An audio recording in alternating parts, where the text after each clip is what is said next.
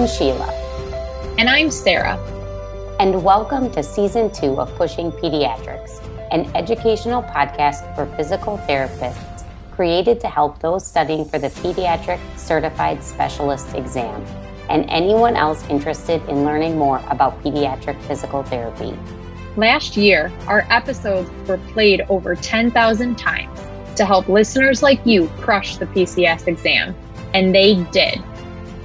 This year, you can expect more content and even more review to help you feel confident on test day. Let's not waste any more time. Time to study.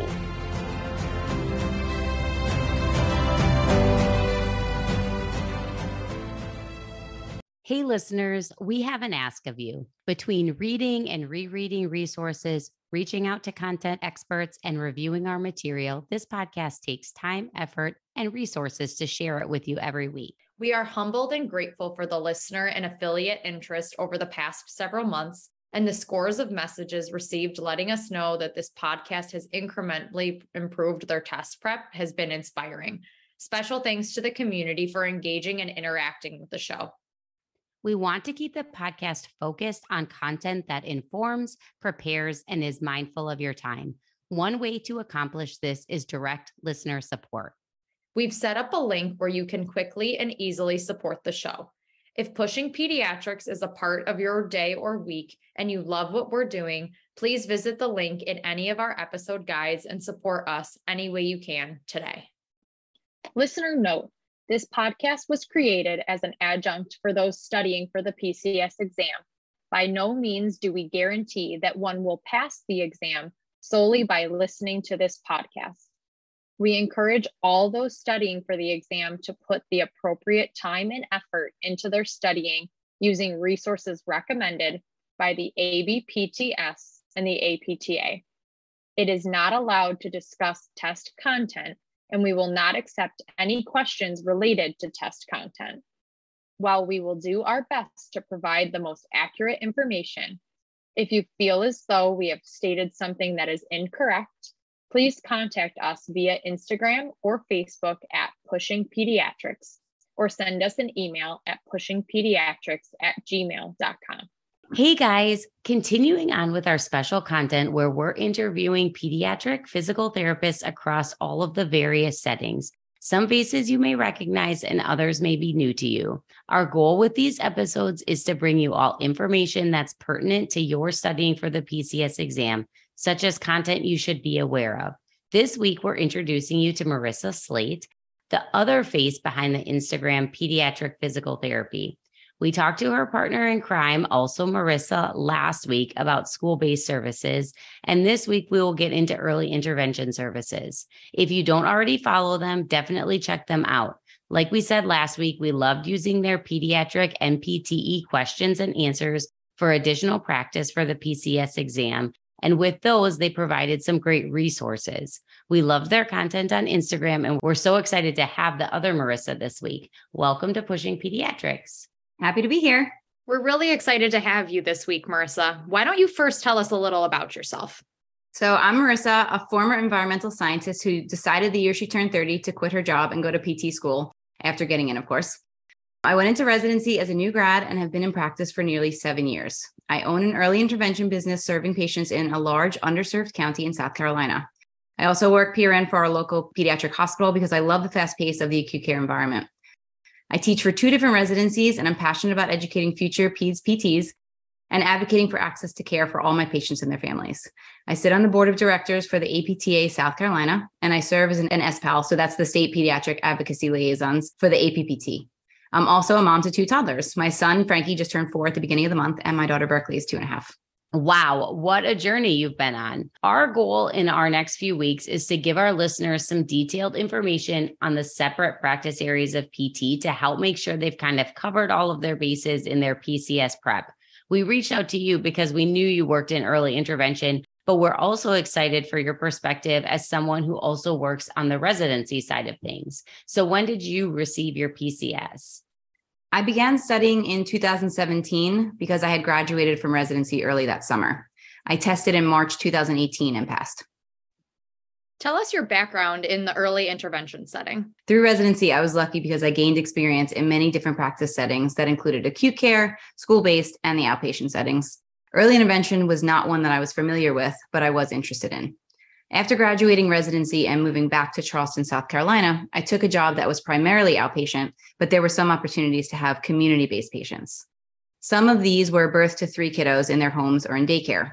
I discovered my passion for working so closely with the families so in 2020, I started my own company. It's still just me, but I'm actively trying to hire another therapist since the county I live and work in is so underserved.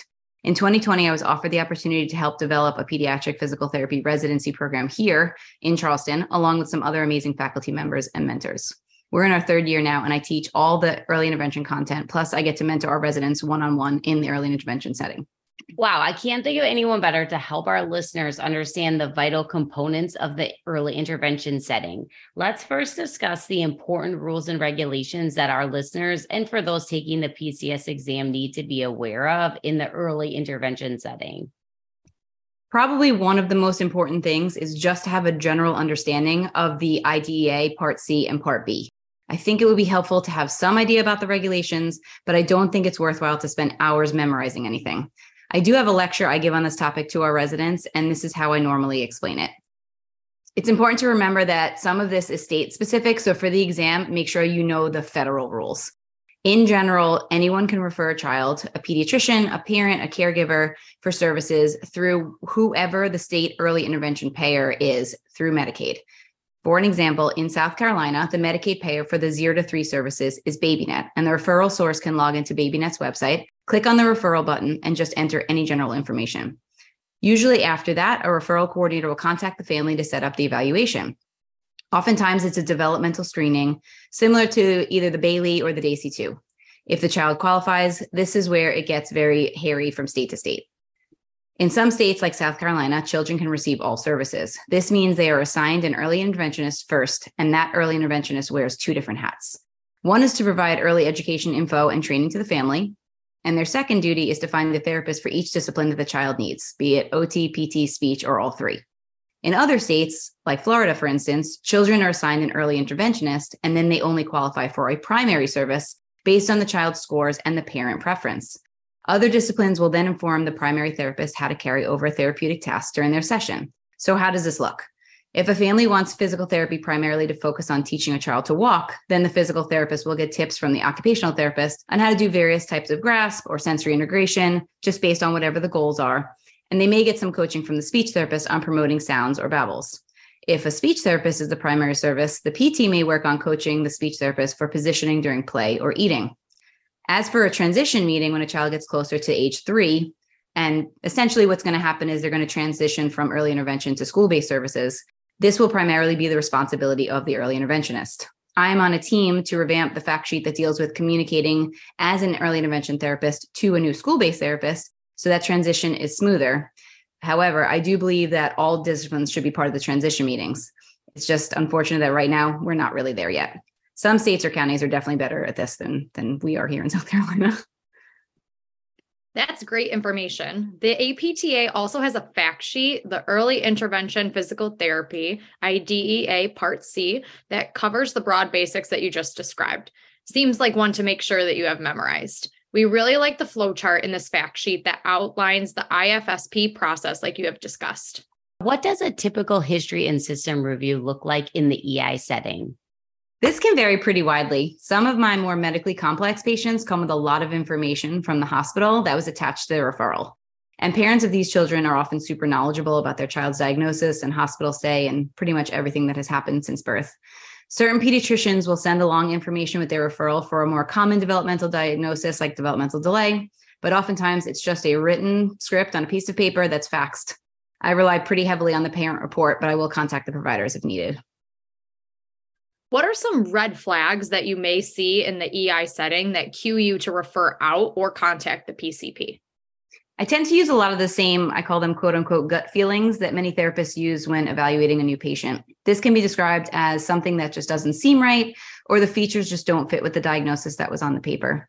I do a pretty good neuro screen as well. So if I have concerns, I'll refer back to the provider who sent in the referral for a separate referral to neurology. I have also referred several of my patients to either developmental pediatrics or genetics for additional screening after I discuss all my concerns with the parents or caregivers.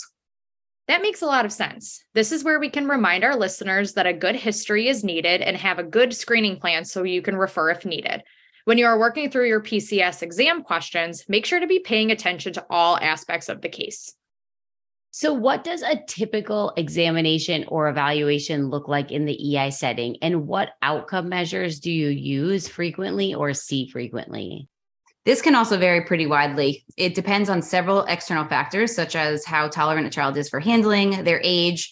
And one of the biggest things that I see is if there are other children in the home. So if the parent is kind of splitting their time between multiple children during the evaluation. I usually go in with a list in my head of tests and measures that I'd like to try and get through and do as much as I can. As long as I feel like I have a clear clinical picture from the eval, I'm always able to capture additional clinical data during the follow up visits. Most commonly, I'm using the PDMS2 or the Peabody, but for some of my older patients, I have used several measures that require no equipment, such as the two or the six minute walk test, variations of the TUG, etc. What interventions do you use most frequently? I use a combination of hands on facilitation techniques and parent coaching techniques. I think the most important intervention I use is education for the parents and caregivers so that they feel confident to carry over the techniques during their normal routines. Yes, I think we've covered this a lot, but it's always worth saying again early intervention is really more of a coaching education type model and must be provided in natural environments. There is a fact sheet weaving relationship based practices into intervention, a guide for pediatric physical therapists that really discusses in depth the importance of the relationship between the therapist and the family and the caregiver.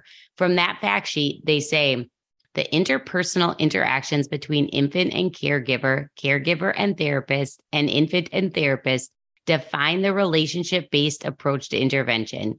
The interpersonal behavior of each member contribute to the moment to moment interactions and context for learning. We will link these fact sheets in the episode guide, so make sure to check them out. Using that model that Sheila just touched on, what kind of education do you provide? Who do you provide the education to? How do you provide it? I think that was a great segue. This is definitely parent caregiver specific. I have provided written handouts, videos, or suggestions for certain apps with age appropriate activities and how to promote, usually with a milestone tracker that's attached. Most often, I allow the caregivers time to practice hands on while I'm present so they can feel it for themselves and can ask any questions while I'm still in session. As I mentioned earlier, I also mentor a resident directly in the EI setting. This allows a unique opportunity for real time adjustments and handling, education on milestones, and even development of effective communication strategies. So, one of our kind of favorite topics that I think we talk about a lot is that dosage piece of things. So, how do you determine dosage and frequency of treatment sessions and interventions? This can be a very tough question for my setting. Obviously, we use clinical judgment to determine an appropriate frequency. However, a lot of my patients tend to be a bit more medically complex, so I have to be reasonable. Between all of their specialist appointments, low immune systems, and several other therapy appointments weekly, it's not uncommon that I have to change my frequency to one time a week to meet the family where they are.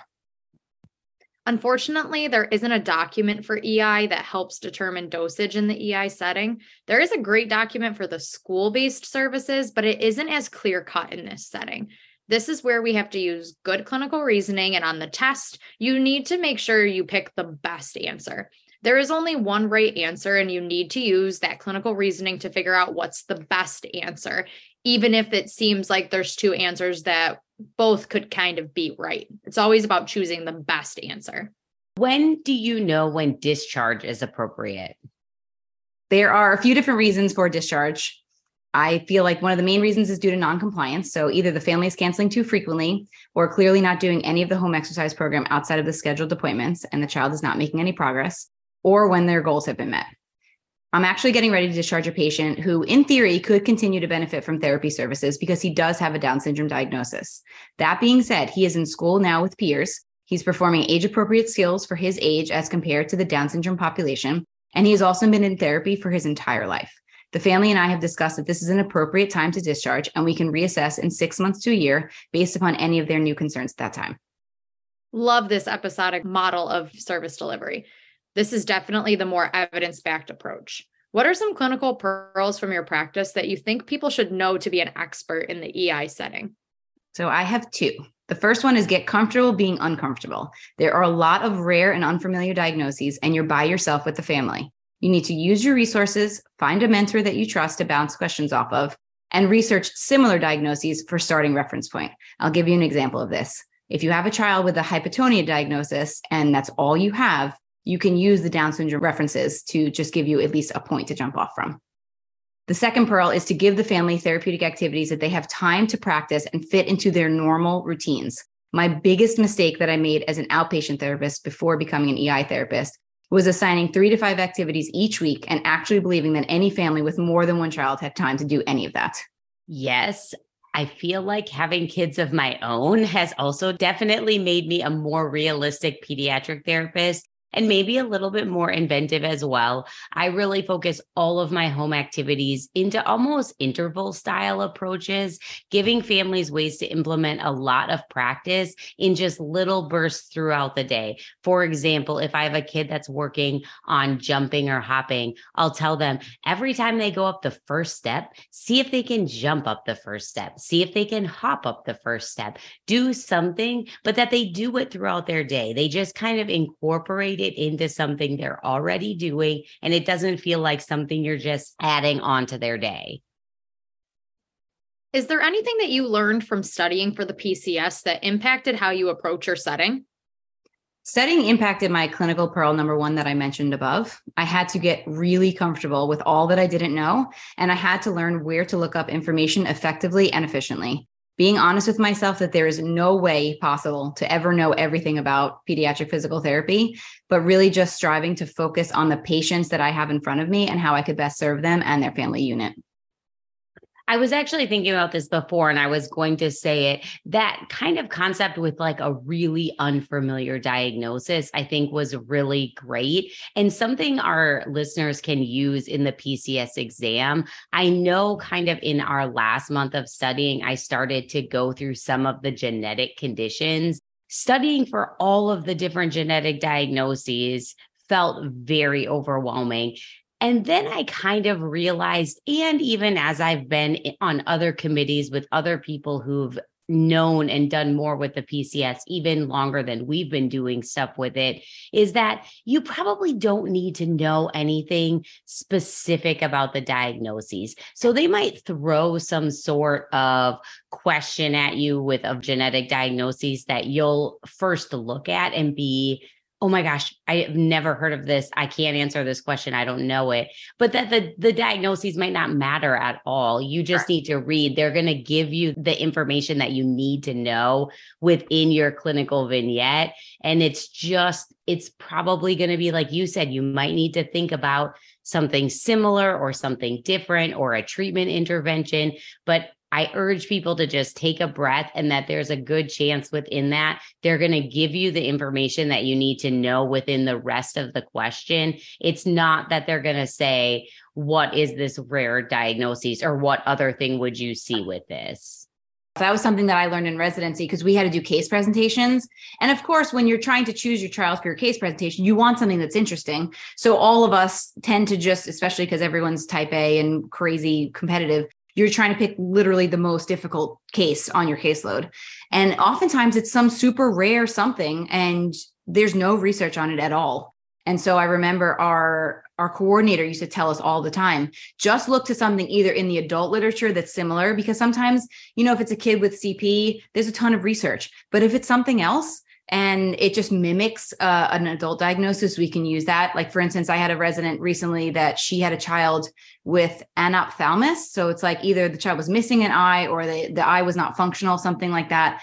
And she, the child was ultimately blind. And so she was trying to do all these auditory th- things and she was like but i don't have any research to support it. And i was like look in the adult literature for people that were born blind i guarantee you. And there was tons it was just tons. So sometimes you have to do that. And the other time, like I said, you know, you have a child that is low tone and you don't know why, and that's all you have.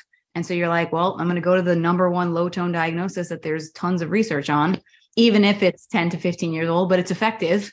And then at least you have somewhere to start, is really absolutely.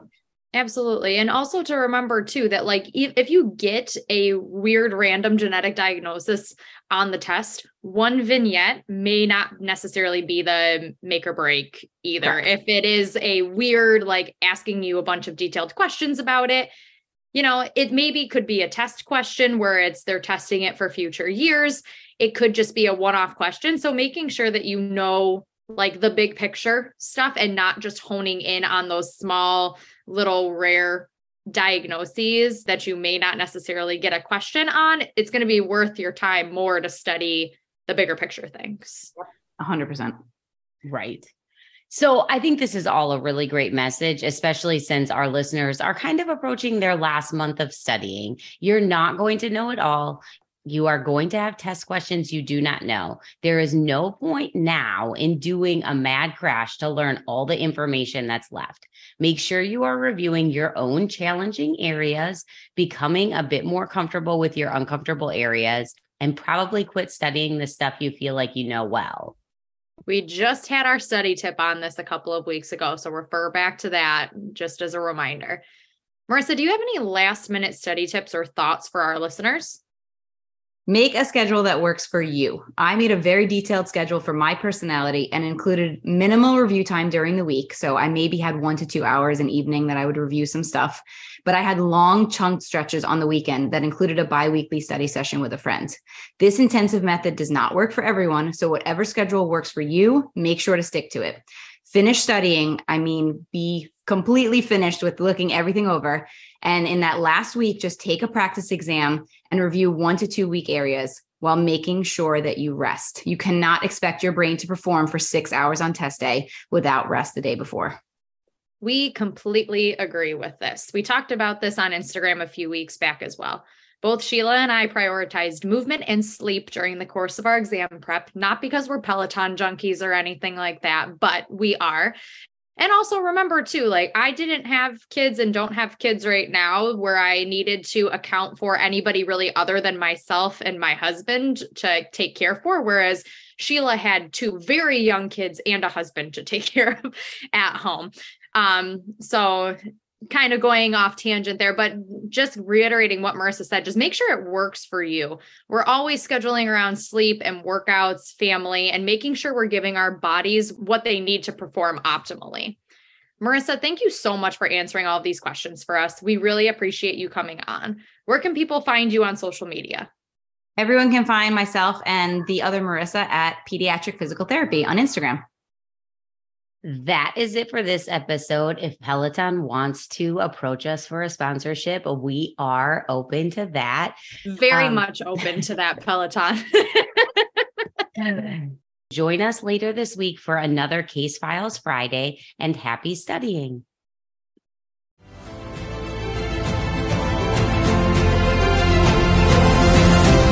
Thank you all so much for listening to Pushing Pediatrics.